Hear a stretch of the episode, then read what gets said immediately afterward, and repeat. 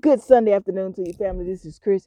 You're listening to Encouraging Your Spirit, the podcast. I hope this message finds you doing well. It's Sunday devotionals. Join us today as we're going to sing, we're going to pray, and we're going to talk about how ministry happens in the spontaneity of life. I hope you'll join us for this fantastic devotional. I am weak and I need thy strength and power to help me over thy weakest hour. Lead me through the darkness, thy face to see.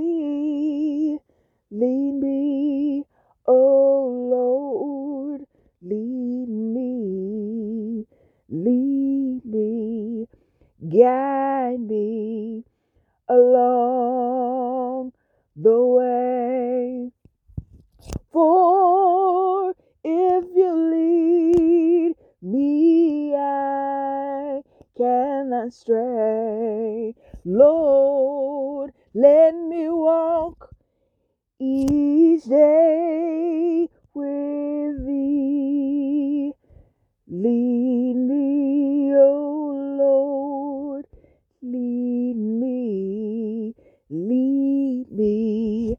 guide me along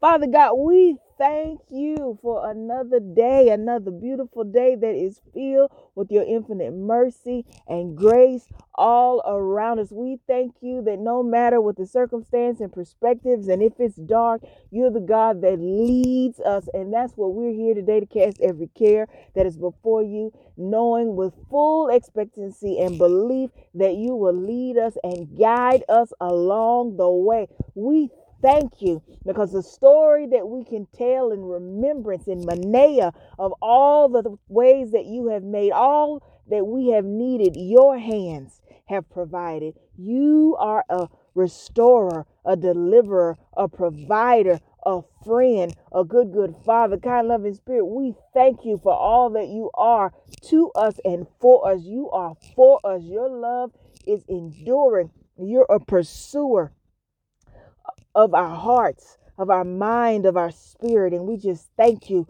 for being that each and every day. Help us to continue to grow, enlighten our hearts, open our minds so we can hear and see all that you're doing, all that you're asking us to do. You know our very name. You called us into being with just breath over the, the vocal cords. We just thank you, Abba, for your greatness.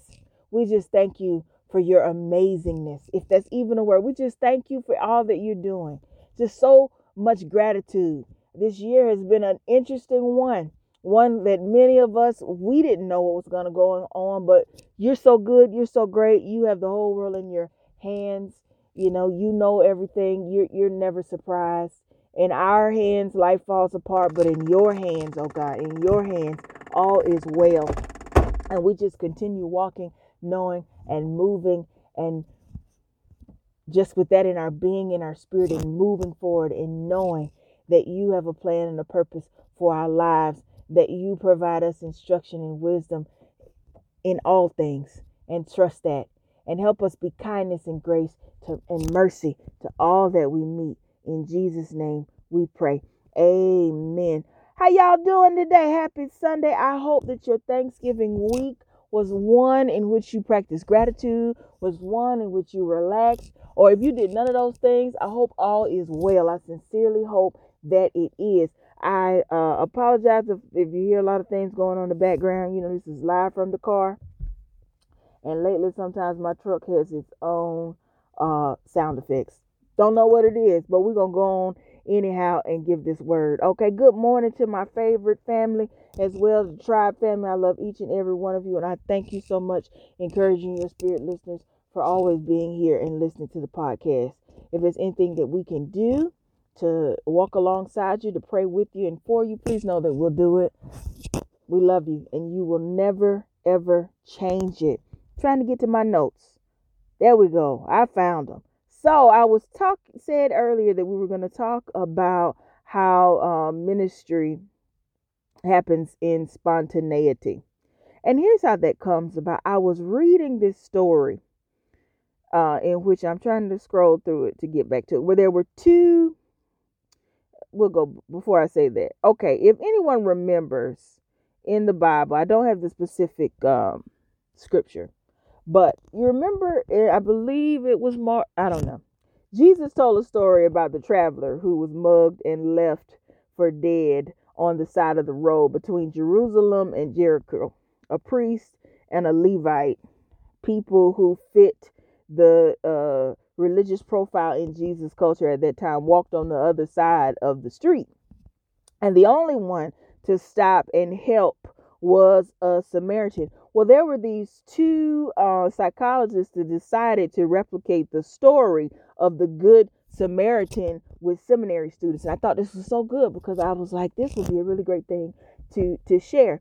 And a few, because I'm also a person that loves research. So it says a few variables were introduced. The uh, the seminarians were interviewed and asked why they wanted to go into ministry. There were a variety of the responses, but the vast majority said they went in to help people and and and then they were asked to prepare a, a um, I'm saying it wrong. The seminarians were asked why they wanted to go into ministry. There were a variety of responses, but the vast majority said they went into ministry to help people. Then these seminarians were asked to prepare a short sermon half of them on the story of the Good Samaritan, and the other half on other topics. Finally, they were told to go over to a building on campus to present their sermons. Along the way, the researchers had strategically positioned an actor in an alley to play the part of the man who was mugged in Jesus' story. This actor was slumped over, groaning loud enough for passersby people who passed by to hear. The researchers hypothesized that those who said they went into ministry to help people and those who had just prepared the sermon on the Good Samaritan would be the most likely to stop and help. But that wasn't the case. And the reason is the final variable introduced. Uh, at least that's what's said by the researchers. Because just before the seminarians left to uh, head off. Uh, the researcher said to some, You're late. They were expecting you a few minutes ago. You better hurry. And to others, the researcher said, You're early. They aren't expecting you for a few minutes, but why don't you start heading over there? Interested in the results? You interested? So the uh, study showed, or at least the the author of, of, of the this discussion said that 10% of the seminary students who were in a hurry stopped to help uh, while 63% of those who weren't in a hurry, I said that wrong. Only 10% of the students who were in a hurry stopped to help, while 63% of those who were not in a hurry stopped to help. In uh, several cases, a seminary student going to give his talk on the parable of the Good Samaritan literally stepped over the victim as he hurried on his way and the you know researchers and psychologists concluded that it really doesn't matter whether someone wanted to help people or whether someone had just read and was preparing to preach on the parable of the good samaritan. The only thing that mattered was whether or not they were in a hurry. They concluded the words you're late had the effect of making someone who was ordinarily compassionate into someone who is indifferent to suffering, theorizing that hurry kills everything from compassion to, to creativity. Because when you're in a hurry, you don't have time to get out of your routine, do you? Or could there possibly be no room for spirit led spontaneity? And, you know, also it's theorized that, you know, if you think back to the biblical story, that it's possible that the priest and the Levite were probably on their way to the temple, though we don't know that for certain. Um, it's just a theory. And it's also theorized that they were possibly so busy loving God that they didn't have time to love their neighbor. And that is when our routines become counterproductive. And here's the idea, first point that we can often get so busy doing ministry that we don't have time for ministry. Another way to think about it is ministry happens because when we look uh, at some of the scriptures uh, with Jesus in the Gospels, it's it could seem that most of the time Jesus's ministry was unplanned, meaning Jesus was on his way to do other things, and then you know something happened. For example, when Jesus was walking out of Jericho and the blind man named Bartimaeus called out to him. If you remember, it was the blind um, Bartimaeus that had heard that it was Jesus of Nazareth. Blind Bartimaeus began to shout, Jesus, son of David, have mercy on me. Many rebuked him and told him to be quiet, but blind Bartimaeus just shouted all the more. And that's from Mark 10 47 through 48. The people who rebuked Bartimaeus saw him as an interruption. And there's no question Jesus had places to go and things to do, but Jesus didn't see a human interruption. Jesus saw divine appointment. And what did Jesus do? Jesus stopped. Those are two words that speak volumes. Spontaneity is underappreciated, in, especially in the dimension of spirituality. In fact, it said that spiritual maturity has less to do with long range visions than it does with moment by moment sensitivity to the promptings of the Holy Spirit. You know, oftentimes I think it's important to be sensitive to what's going on around you, to be sensitive to the fact that, you know, the Holy Spirit might want you to focus and think on things. There was something I can't remember specifically what it was. I can't, but I remember uh, texting uh, a friend and I was like, you know, I saw this same post that was talking about the thing, this issue twice and it was just random scrolling. I was scrolling through Instagram. I was, it might have been more than twice. It was scrolling through Instagram, and then I saw it again uh, on uh, Facebook, and I saw it again someplace else, and I was like, you know, I wrote, and then then I saw my friend had made a post about it. I was like, you know, gee, for me, you know, that to me is a is a sign that it means something. That this could mean more. You know, sometimes we will have to bring our own meaning to things but just the fact that I was really cognizant and aware that, you know, this was happening or at least this subject was coming up more than than once. Um I'm trying to find it because I'm trying to find me, me sending this message to my friend. Hang on, did I send it via text? I might not have sent it via text, but I remember saying, you know, to me, it's like when I see this a couple of times, I'm like, it's like uh, Abba spirit is uh, driving on my street with the lights on, flicking. Did you see it? Did you see it? That's how I feel when you're talking about the idea, the subject of spontaneity, or at least the idea of being sensitive to the promptings of the Holy Spirit.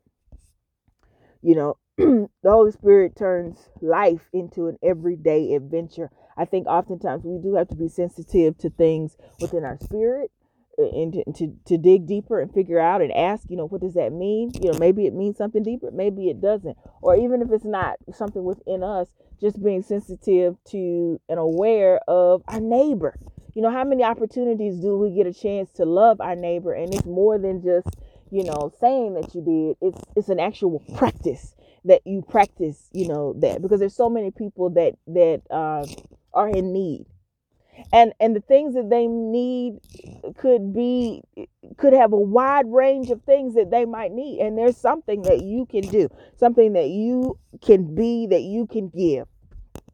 And what would it be like or how wonderful would it be if we would be sensitive to those moments and actually do that? And realize that that's you know part of it that it happens like that. It doesn't necessarily uh, have to be and, as, and what I'm trying to say is, and as much as I believe the ministry is planning things out and having a vision, it's also true that it is these other opportunities in which you can pour into other people.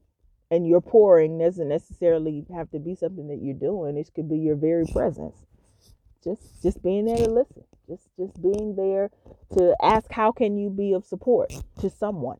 And do we take time to do that? Because oftentimes we're so hurried, we're so busy trying to do different things, trying to get things done.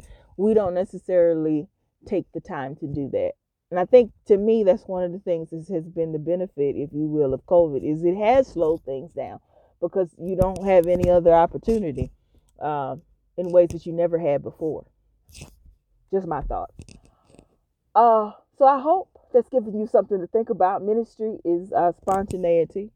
Also, the idea of um, taking time to be sensitive of the Holy Spirit, uh, sensitive to know that ministry happens moment to moment thinking about it in the context of uh, blind Bartimaeus or thinking about it in the context of the Good Samaritan story. So whether you're a seminarian or not, and I wasn't highlighting this story to to pick on seminarians, but I think that can happen to many of us when we look at our lives and think, you know, uh, what opportunities that could have gone another way had we not been so hurried, not been so busy. You know, I think about that often in my own life in opportunities, how realizing that when I was rushing so to be hurried, I could have been a better friend or I could have done something different when I reflect on past experiences. And even though those experiences are in the past, I can't change them. I can't go back. I have right now. What can I do today to be of service? What can I do today to love my neighbor? Because oftentimes, you know, what are the commandments? To love the Lord your God with all your heart, all your mind, all your spirit, love your neighbor as yourself. How do we do that? How do we practice that? You know, let's let's think about that, you know, each and every day. How do we really do that? It has to be more than something that we just say. It isn't a bumper sticker slogan. It's an actual practice. That's all I have for you today. Just giving you my thoughts on Sunday devotionals I love you. You be blessed. See y'all next week. Peace.